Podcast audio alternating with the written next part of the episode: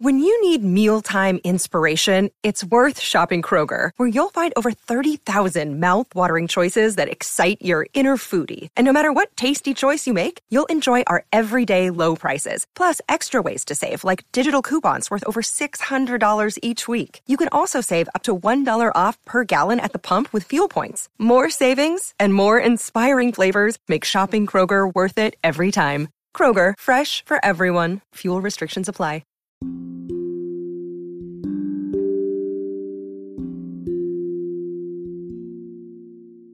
Hey there, welcome to The Tint. I'm your host, Scott Fellman, and it's time for another foray into the world of aquariums from a slightly different perspective. As we've discussed so many times here, the idea of mixing of elements, soils, roots, and seed pods is a fundamental aspect of the botanical style aquarium. If there's one consistent lesson that we keep returning to, it's that land and water are inexorably linked together. And I think that when we contemplate the dynamic of how water and the terrestrial environment interact, it makes us look at aquatic habitats and our aquariums quite a bit differently. The forest floors of South America are like a prime example of how the terrestrial environment and the aquatic habitat are linked and ecologically dependent upon each other. Now, what drives this relationship? Well, it starts with rain. Rain, of course, does more than just bring life to the land, it influences the existing watercourses, which in turn influence the terrestrial environments. Torrential rains are sort of a catalyst for the formation of the Igapo, the flooded forests of South America. After several weeks of rain, the water levels in the rivers that run through the forests rise significantly, often several meters, and the once dry forest floor fills with water from the torrential rain and overflowing rivers and streams. The igapos are formed, flooded forest floors. The formerly terrestrial environment is now transformed into this earthy, twisted, incredibly rich aquatic habitat, which fishes has evolved for eons to live in and utilize for food, protection, and spawning areas. So they migrate out of these rivers and work their way into the now flooded forest. All of the botanical material, the shrubs, the grasses, fallen branches, seed pods, roots, soil, and stuff, is suddenly submerged over time, these significant water levels create strong currents, which redistribute the soil, sediments, leaves, seed pods, and such into little pockets and stands, affecting the now underwater topography of the landscape.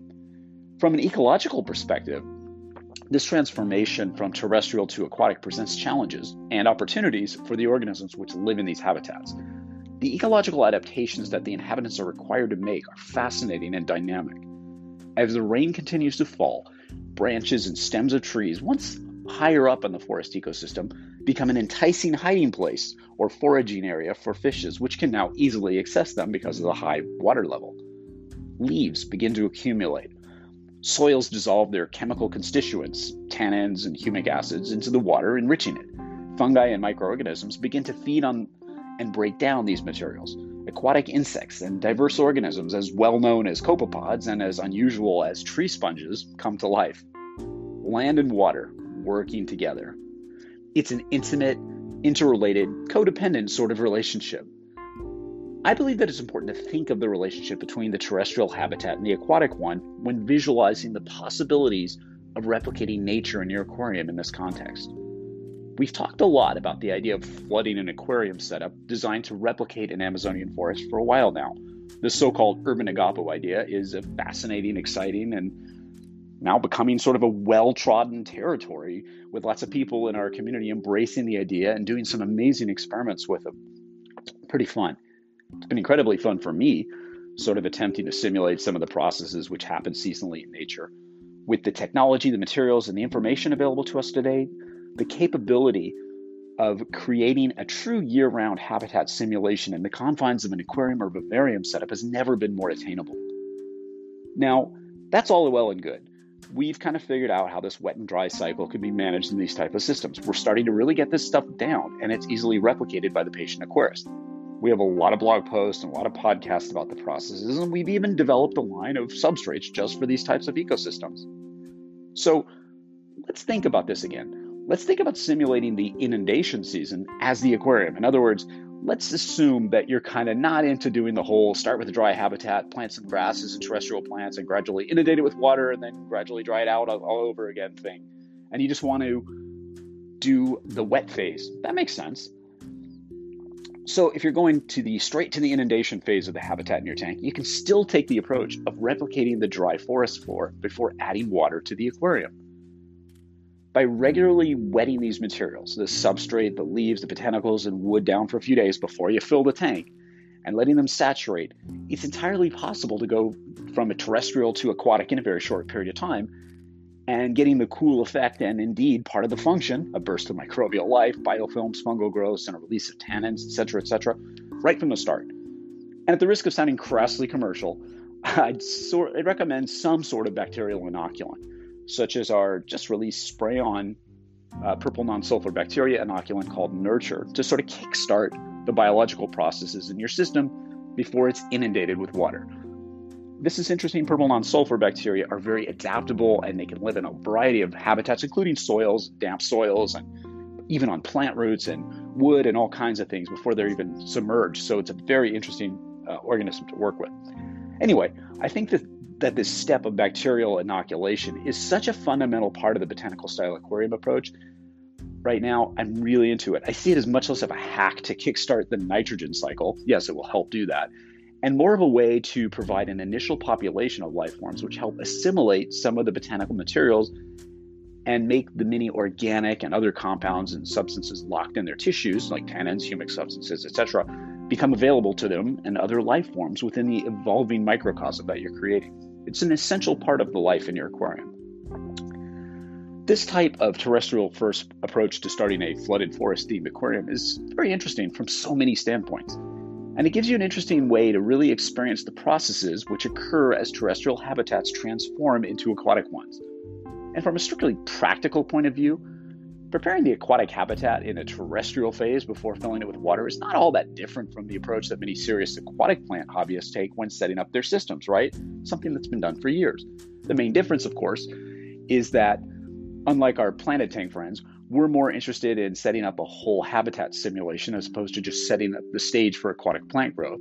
And we're likely not adding fertilizers to our substrate of choice. Rather, we're more interested in fostering the development of microbial and other life forms throughout the system once the water's added. I suppose a good analogy might be the approach that our vivarium friends take when they create those bioactive substrates in their frog enclosures and stuff like that. It's an interesting topic. You should read about it sometime. The idea being to cultivate as large a population of beneficial organisms in your aquarium as possible from the start to deal with the significant bioload that's a large quantity of botanical materials and all that kind of stuff that that, that brings. Makes sense? Now, from a purely functional standpoint, you can replicate many aspects of the flooded forest by taking this approach. And of course, you don't have to go batshit crazy trying to replicate every single aspect of these habitats in your tanks. I mean, you could, really though all sorts of fun variations are possible. Remember, it's not about trying to please some contest judge with an, absolutely perfect biotopic representation or a ratio compliant aquascape. Nope. It's about experimentation, studying, observing, and replicating a natural process in the aquarium to the best of our capabilities. Artistic liberties are not only possible, they're welcome. So many iterations, interpretations, and experiments are possible here. So, what's all this mean? What are the implications for this practice in our aquariums? I think it means that we need to continue to foster the biological diversity of animals in our aquariums, embracing life at all levels, from bacteria to fungi to crustaceans to worms, and ultimately our fishes, all forming the basis of a closed ecosystem, and perhaps a food web of sorts for our little aquatic microcosm. I know we've talked about that ad nauseum and as recently as yesterday. And one way to help foster all that stuff is perhaps most enjoyably facilitated through this sort of terrestrial first approach it's a very interesting concept. It's a fascinating field for research, uh, for aquarists, and we all have the opportunity to participate in this on a most intimate level by simply observing what's happening in our own aquariums every day. Fostering a diversity of life forms in our aquariums is interesting enough, but when you factor in seasonal changes and cycles, it becomes almost foundational, a foundational component in, for a new way of running our botanical style aquariums. It all starts with an idea and a little bit of a waiting game patience. Don't fill the tank right off the bat. And a belief in nature, a trust in the natural processes which have guided our planet and its life forms for eons. The appreciation of this process is a victory in and of itself, isn't it? The journey, the process, is every bit as enjoyable as the destination, I should think.